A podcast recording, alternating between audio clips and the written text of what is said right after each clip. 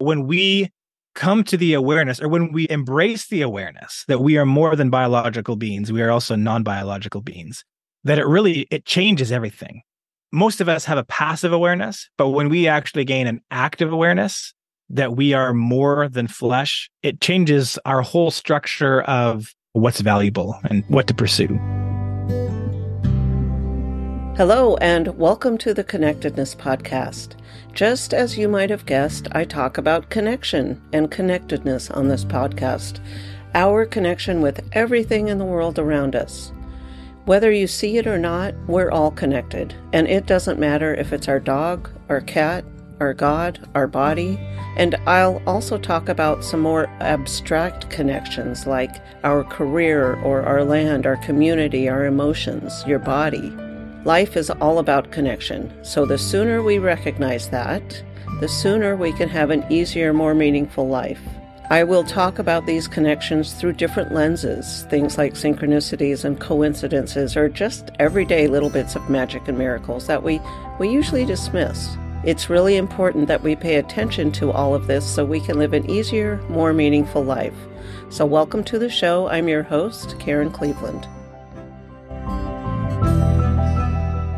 Welcome back to the show, everyone. I am excited to have you here today. We're going to talk about our soul, which is a topic that I really, really love. So, as an author, a pastor, a presenter, and a pursuer of truth, Cory Rosenke is both the concept pioneer and foremost authority on the cravings of the soul. Through sermon, sessions, workshop, and manuscript, he is dedicated to the pivotal work of connecting hungry souls to the joy of their maker. I love that. So, in a world where truth and reality have become shrouded in debilitating ambiguity, Cory Rosenke specializes in reasserting the clarity of divine design and definition. Welcome to the show, Cory. I'm very excited to have you. Karen, thank you so much for having me. I'm happy to be here as well. You know, I have to say, one of the things that struck me when I was reading your bio and going through your information is you are firm in what you believe and you're not afraid to say it. So that's mm-hmm. what I love about having you on the show. I mean, that and finding out about the information here. So let's talk about this for a minute. So you mentioned right in your bio about the cravings of the soul. What are the cravings of the soul? What is the soul? We're just going to jump in and how do you define what a soul is? Well, I, Karen, I speak to a, a lot of people, whether it's podcasts or radio or TV, and oftentimes I'm speaking to people with completely different worldviews. And we have great discussions because what I'm really interested in is finding our point of connection, our point where we can agree to start with. And so I often get asked that question like, what is the soul? How do we actually know that we have it? Right. And I often will tell people that some of the language I use is, sometimes I use the word soul, but with some people I use the phrase our non biological selves. And that is simply this we are three part beings body, mind, and soul. And that's something that we all know you know, sometimes I get asked, as you mentioned, you know, what proof do we ha- you have that we have souls? And I'll generally start by saying you're your own best evidence. We all intuitively know that we exist beyond biology. We all intuitively know that there is something beyond this this flesh kind of that we are wrapped in. C.S. Lewis uh, once said that creatures do not have cravings unless satisfaction for those cravings exists. Oh my god, I love that. And then he gave several examples. You know, he says like a baby feels hunger while there's such a thing as food, right? If, if there were never such a thing as food, there'd be no such thing as a craving for hunger, right? And uh, he says a duckling wants to swim. Well, there's such a thing as water, right? If there had never been water, there never would have developed a desire to swim. But we as human beings have cravings that are not merely biological. We have cravings that go totally against the, the biological vein. Like we crave the distinction between a moral right and a moral wrong. That isn't that is not a biological craving. In fact, for those who who simply believe us as biological creations, that's actually a real problem. That we each crave the justice or the awareness of, you know, uh, the right and wrong. We crave identity. Again, this is a craving that no other earthly creature craves. And I often will say identity is the symbiotic, you know, four part craving of who am I, why am I, do I have value? Do I have purpose? Again, that is a, simply a human craving. We crave the eternal. Yes. For some, they crave God. There is within us something that wants to reach out beyond the biology around us. And as C.S. Lewis said, we don't have cravings. unless satisfaction for those cravings exist. We would not have this inner longing for eternity or to reach out if that did not exist. So we have that internal witness, right? You have a soul. Right. And then I often say this, and this is this I believe is, is a scientific evidence as you can get. I often talk about the global and unanimous evidence of uncoerced conclusion. And that is to say that every culture that ever existed came to the conclusion that we exist beyond biology independently and by themselves. The Europeans who believed in a soul, when they landed at Plymouth Rock, they came to, you know, Native Americans who already believed in the soul. Now, the pilgrims brought religion, but they did not bring an awareness of the soul. It was already here, right? The Romans believed in a soul. And when they landed their legions north of the White Cliffs of Dover in Britain, they did not bring the knowledge of the soul to the Britons. The Britons already had an awareness of the soul. Long before Africa was ever subject to any kind of outside influence, right, or domination, they were aware of the soul. And so when you consider the fact that every culture came to the same conclusion independently, I mean, that's as scientific a fact as you can get, right? I'll often tell the story, right? If, I'm sitting in my living room and my son comes running in and he says, Dad, did you hear that loud bang? And I say, no, I didn't hear that bang. I'm, I'm wondering if he was hearing things or, or what happened. And then my wife comes in from the garden and she's like, hey, did you hear that bang? I'm like, oh, two testimonies of a bang, different locations. Maybe there was something there. And then the neighbor phones and I answered and he's like, hey, did you guys hear that bang? It's like, oh, there was clearly a bang. I did not hear it, but clearly it happened because there's all these testimonies that were not connected with each other. Well, you multiply that by thousands and tens of thousands and you think of every culture came to the same conclusion that we exist beyond biology. That, that's as scientific a fact as you can get.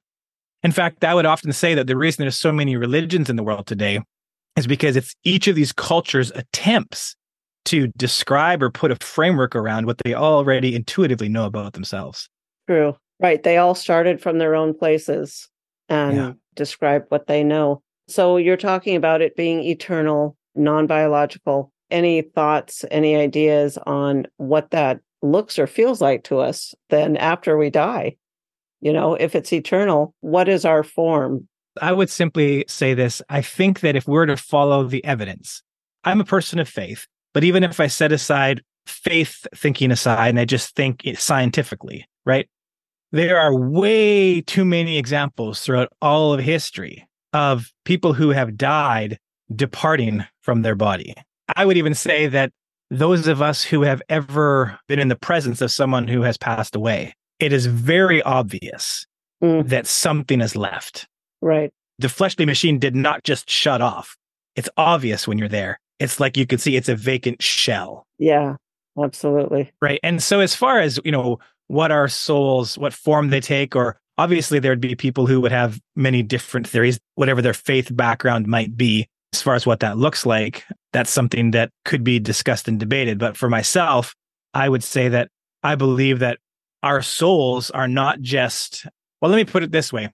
I think that most of us, even though the vast majority of the population is aware that they have a soul, though they're not living like they're aware they have a soul, right? Even though most people are aware of that, we tend to think of our souls as like this mute or passive passenger, you know, that just is kind of like hanging out and then doesn't activate until after we die. All of a sudden, you know, it activates, right?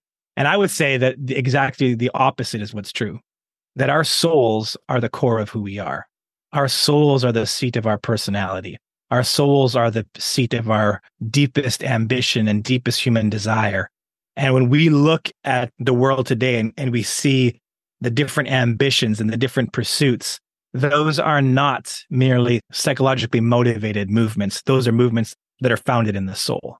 And I believe again that there's a clear evidence to it being much more than a psychological movement.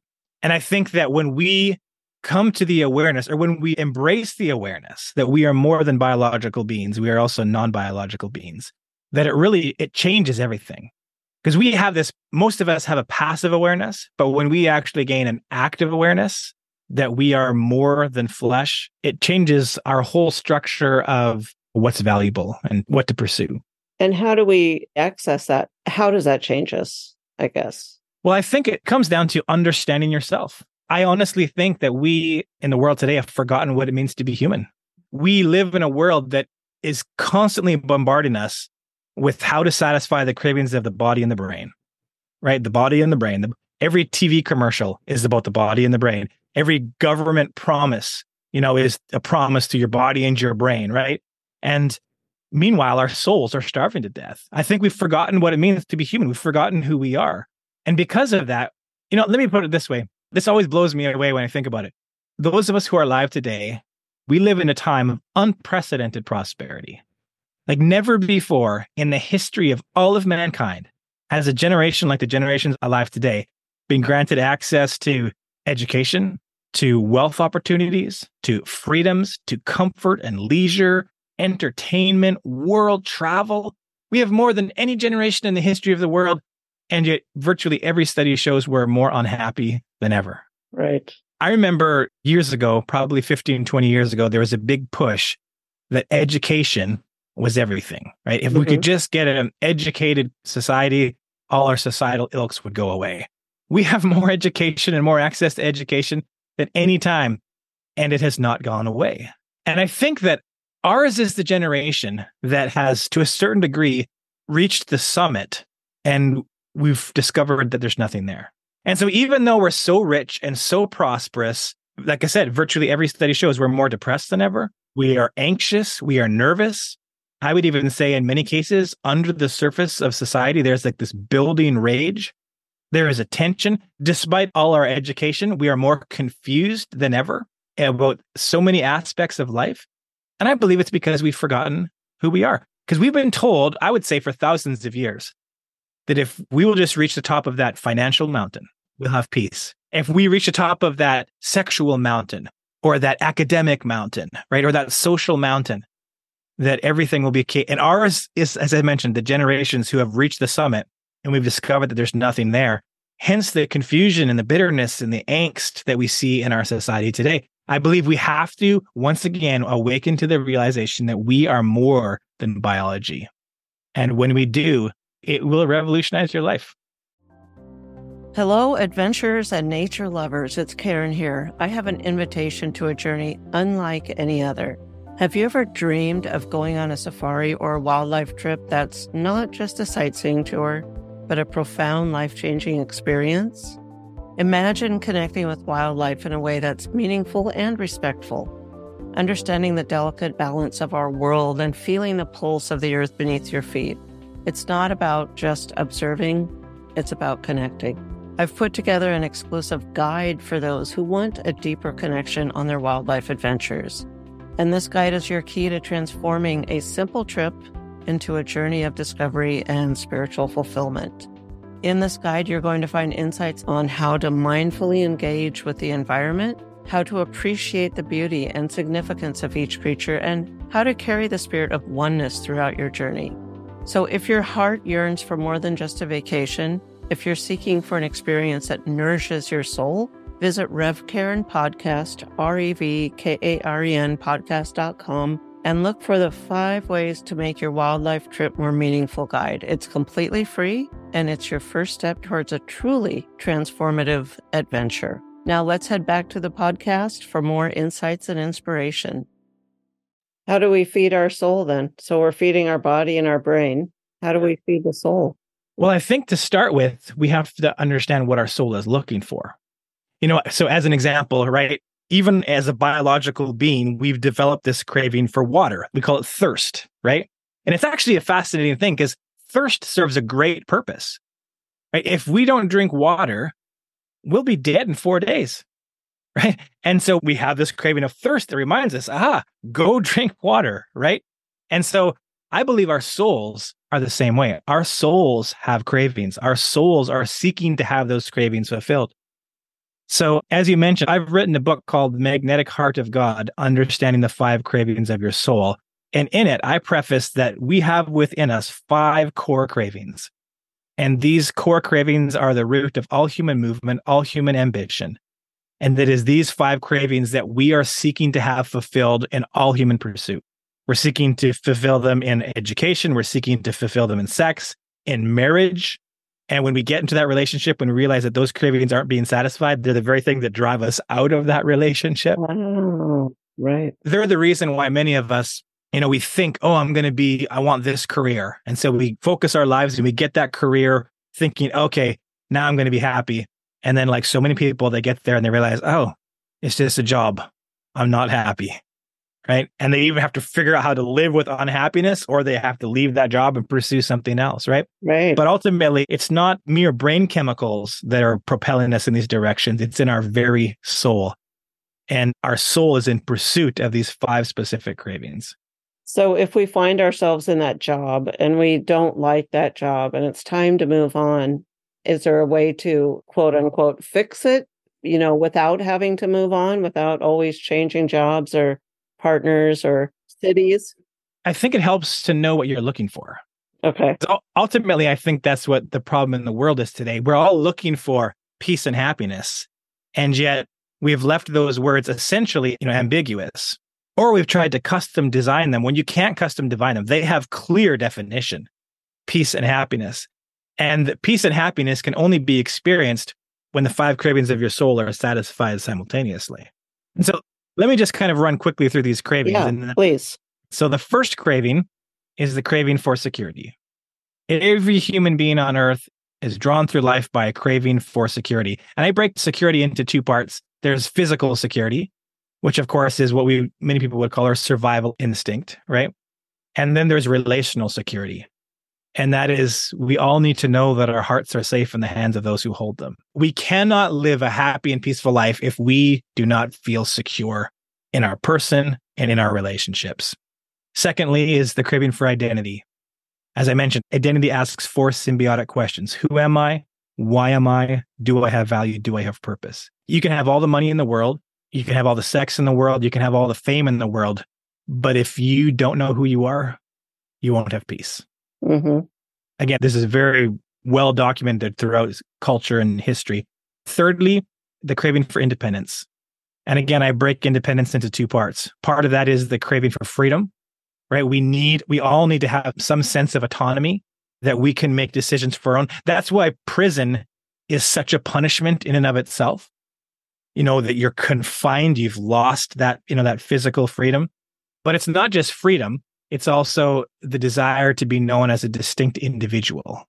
Right. Right. It's even well documented in scientific tests and social tests with identical twins. You know, there's oftentimes, you know, at a young age, the identical twins really find identity in each other. And you've seen them where they have the same haircuts and wear the same clothes. But at some point, they will all get to the point where they have to have something that sets them as dis- they have to be distinct in some way. Otherwise, we feel unseen, we feel redundant, we feel like there's no purpose to our existence, right? We all have to be known to a certain degree as an individual. And if we uh, meet someone who does not allow us to be an individual or who takes away autonomy, we either have to flee them or we have to fight. Mm-hmm. And then, fourth, we're all craving significance. We all need to know that in some way, we aren't just distinct, but we're special, right? That there is something about us that is that is set apart for a higher purpose. And, you know, for certain people like Usain Bolt, as an example, maybe hey, it's got to be the fastest man in the world. and when the day comes where his record his, his record falls, he's going to have to find another way to feel significant. For someone else, maybe they just feel like they make the best apple pie. Yeah. Right. Or or they're the best hairdresser or whatever it is. But we all need something. And I often talk about this when I'm talking to groups about child rearing or child behavior. I'll mention that is a big thing in children the child that constantly has to be better than everyone else and dominating everyone else is ultimately an unpopular person. You want to be a good friend, you have to allow someone else to feel special, to feel significant. And then fifthly is the craving for innocence. And it is second to none. We all need to know that innocence is, doesn't just mean that we're not guilty. It means that we are, we are righteous. We all need to know we're good boys and girls. And it's the same thing as I mentioned earlier. If we are around someone who makes us feel guilty all the time, we will either flee from them because we can't be around someone who's constantly making us feel guilty, or we have to fight. Then we enter into what I often call the righteousness wars because we don't need to, I don't need to feel totally innocent, Karen. I just need to feel like I'm more innocent than you. Oh, interesting. And when you think of almost every fight ever had, any argument between any married couple or whatever took place because one party or both parties felt that the other was accusing them of being guilty of wrongdoing or wrong thinking. Right. And so even if it was, that's why it's like you left your socks on the floor again. Well, what I could do is say, I certainly did. I apologize. That would be a good way to direct my craving for innocence, right? To actually be innocent. But more often, what we do is we go, Oh, yeah. Well, you left your shirt out yesterday. And the righteousness battle begins. So, security, identity, independence, significance, and innocence. I mm-hmm. believe we can understand all human behavior, all human activity by understanding these cravings. And it's great because, as I mentioned earlier, now you know what you're looking for. And so when you're in conflict with your spouse or you're wondering, why won't my sister talk to me? My sister hasn't talked to me in five years. Why is that? Well, there's a whole lot of things to explore, but I can tell you where you can begin. I promise you it has something to do with security, identity, independence, significance, or innocence. They view you as somehow a threat to one of those cravings they have. And it allows you to first off to narrow it down and to be, okay, where does this come from? Where can I help? Where can I make concession? Where can't I? But yeah. now at least you understand, right? Right. You know, we look around the world today and think of all the behaviors. You know, why are the politicians behaving this way? Why did my neighbor leave their spouse? Yeah. Well, again, there's a whole lot of possibilities to consider that they'll need to consider, but it has something to do with security, identity, independence, and significance and innocence. And when we understand this, it helps us understand ourselves because I can go, you know what? I entered this career. That's what I was looking for. I was looking to satisfy, you know, one or all of these five cravings in this career. Right. And here's the thing these are non biological cravings, which by default means they cannot be satisfied in biological things. At the end of the day, that is what I believe why we see the angst in the world that we do people are trying to satisfy non biological cravings with biological things. And even in the field, I come across this oftentimes in coaching and therapy and whatnot. Even in that field, we have viewed all human behavior through a psychological lens to our detriment. Mm-hmm. Because definitely we are still three part beings body, mind, and soul. Psychology is a very important science, a very important study. But deeper than that, is the soul. And if we really truly want to find the root of human behavior, we have to look at the soul.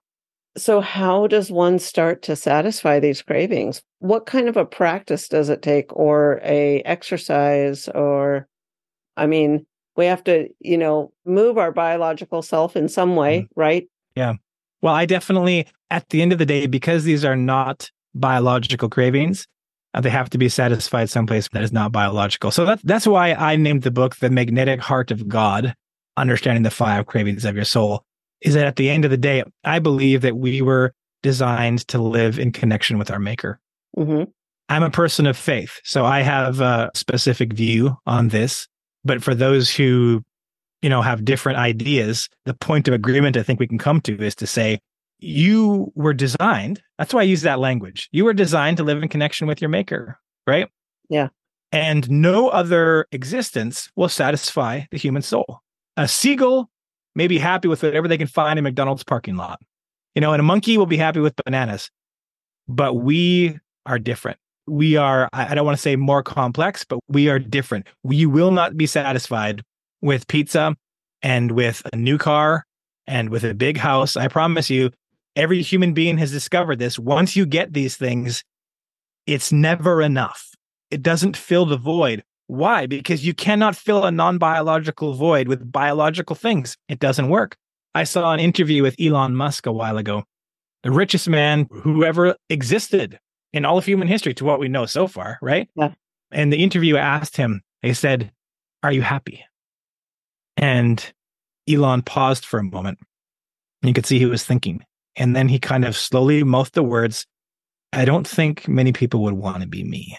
When you think of this, the richest man who ever lived, there is nothing that he cannot have as far as what the world is offering. Right. And it's not filling the void. Jim Carrey, a Canadian comedian, I heard a quote from him a while ago as well. He said, I wish that everybody could experience riches and fame so that they would realize that that's not the answer. Right. Once again, we have a guy hugely famous, hugely wealthy.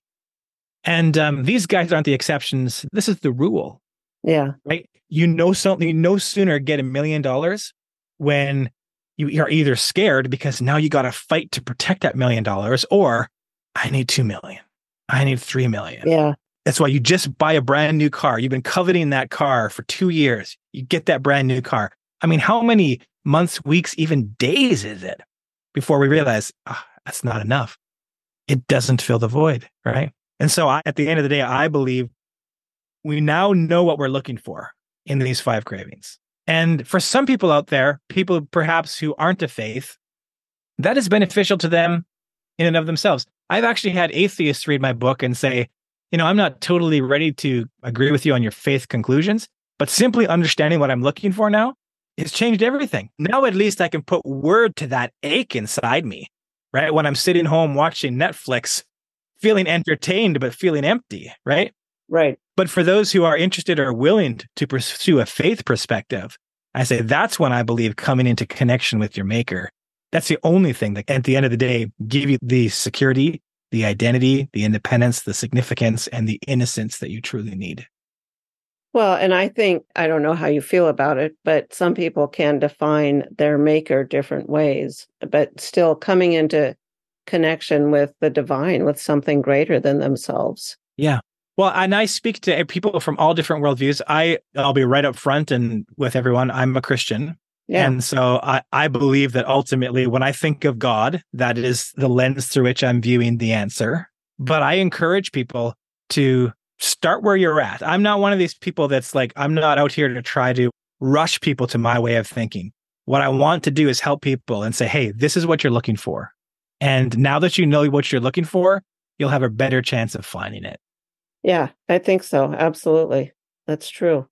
Do you advocate like prayer or meditation or very much so. And again i'll be totally transparent. If you if you get my book my book walks those parallel lines between philosophy psychology neuroscience theology faith. And so in my book like i said i reach um, and offer a christian conclusion. And so i absolutely advocate i mean that ultimately is what it means to be in connection with our maker you know is prayer and meditation and scripture reading. So yeah i 100% advocate that. Nice I'm completely like in agreement that these things, these cravings that you talk about are things that we we need to fulfill, you know, mm-hmm. in order to find that peace and happiness. Do you think people can find all five of these in their lifetime and be fulfilled, I guess? I believe that you can find not only can you find them in your lifetime, you can find them tomorrow, you can find them today, and you don't need to make more money. You don't need to change apartments. You don't need a new car. We don't need to leave your relationships because they happen because you come into connection with your maker. Uh-huh. And as I mentioned, I believe I have a, have a specific view on that, but I'm happy to support and cheer people on from whatever starting point they happen to be at. And for those who are like, I love the idea. I understand that I have a soul. These five cravings make sense to me. I'm not ready yet to pursue any kind of organized religion or clear definition of God, at least they have a start. Yeah. Right. And that's what I'm looking to try to help people. I'm not here as a preacher trying to rush people to my faith. I just want to help anyone I can find. This is what you're looking for. And then ultimately, I believe and I hope that they will get, you know, I believe that there is this, ultimately a place where you're going to experience that connection with your maker and you're going to have that fulfillment. And don't get me wrong. I should also say this. I believe that we as human beings our purpose is to reflect these satisfaction for these cravings to each other. I can't, let me put it this way I can't be your source of security, Karen. If I become your source of security, I'm going to let you down. Yeah, exactly. Not because I want to, just because I'm a flawed, failed human, right? But what we absolutely have to do is reflect these cravings to each other. Like husbands and wives well, you cannot be the source or the satisfaction of these cravings in each other, which I believe is unfortunately exactly what we have unwittingly done. Mm-hmm. And we've put a burden on on spouses that are impossible to carry. Right. But absolutely, you should reflect security, identity, independence, significance, and innocence to each other. You should reflect that to one another. And not only that, If you don't, it's over. And if you want to climb the workplace ladder, you need to be a place where you reflect, you bring into that organization security, identity, independence, and significance and innocence. And if you do, you will climb the corporate ladder. But if you threaten one of those cravings in the company, you know, you'll be out. Right. So absolutely, we need to live our lives trying to reflect these cravings to each other, but not as the source. None of us can be the source of another person's identity or innocence because we're too flawed. Only in our maker can we actually find the source. Yes. Okay. Interesting. In perspective of seeking these cravings and fulfilling these cravings, what do you see people in the world doing that they need to stop doing? Like, what's keeping them away from these? Or is it a matter of education? No one's ever told them that's what they're looking for? Or is it that something else that is keeping them from these core cravings? I think it's both. I think that at the end of the day, knowledge is revelation. And so when you have a revelation about something, you become aware, you've gained knowledge, right? And so part of me is on a mission to help people come to that revelation about themselves. So again, so that they know what they're looking for. But the, at the end of the day, I'll tell you what the problem is. We, for since the beginning of documented history, we've looked to satisfy these cravings in the same old places. It has not changed in thousands of years, right? Wealth, power, control, sex, I would say self righteousness, puffed up idea of philosophy about ourselves, psychedelics, drugs and alcohol, education has kind of another one that's that's kind of come out. And for thousands of years it's the same thing yeah. that we're trying to look for.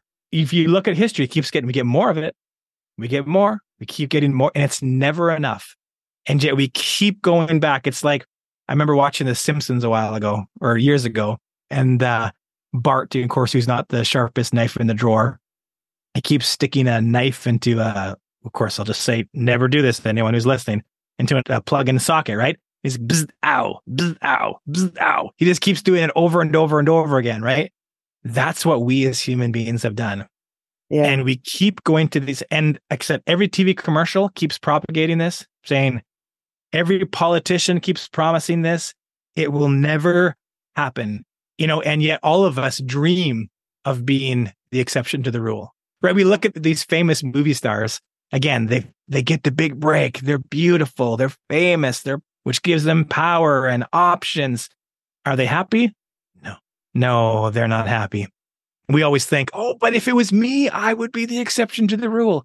No, no, you won't. By all means, enjoy. If you have money and wealth, you're going to have comforts that perhaps a lot of us won't have. Enjoy it. But you already know it does not fill the void. Right. So true. Yeah, this has been fantastic. Thank you for talking about this. So, how about if my listeners want to find you and read your book? Where can they find you online? Why don't we start with that? Sure. The most centralized place is just CoryRosenke.com is my website. It'll have more information about me, um, a link. The, the, book is available worldwide everywhere, but I, I, put a few links on there just to help people at the most common places you would buy books. There's a way to get a hold of me directly if that's something that interests you on there. So CoryRosenke.com is definitely the best way. Cory Rosenke is a very unique name. I've never come across someone on earth who has my same name. So if you if you type my name, Cory Rosenke, you'll get access to my Facebook stuff and my Twitter obviously my website. I wish my name wasn't Rosenke. I wish it was like Smith or something because everyone would remember, oh, Cory Smith. Well, it's not yeah. that. So if you can't remember CoryRosenke.com, The Magnetic Heart of God, again, if you type that in, the, the book will pop up somewhere near you. Well, the links will be in the show notes, but for those that are listening and not, you know, at a computer, I want to know. So, do you offer any classes with the book? Yes, I am, especially in 2024. I will begin traveling around doing workshops and again, I, I, will be doing these in multiple environments, in faith environments, churches, or whatever who want to hear more about this. I plan on getting on university campuses and speaking to different clubs and groups there. The beautiful thing about this is when you realize, when you finally identify the cravings of your soul, it has application to everything.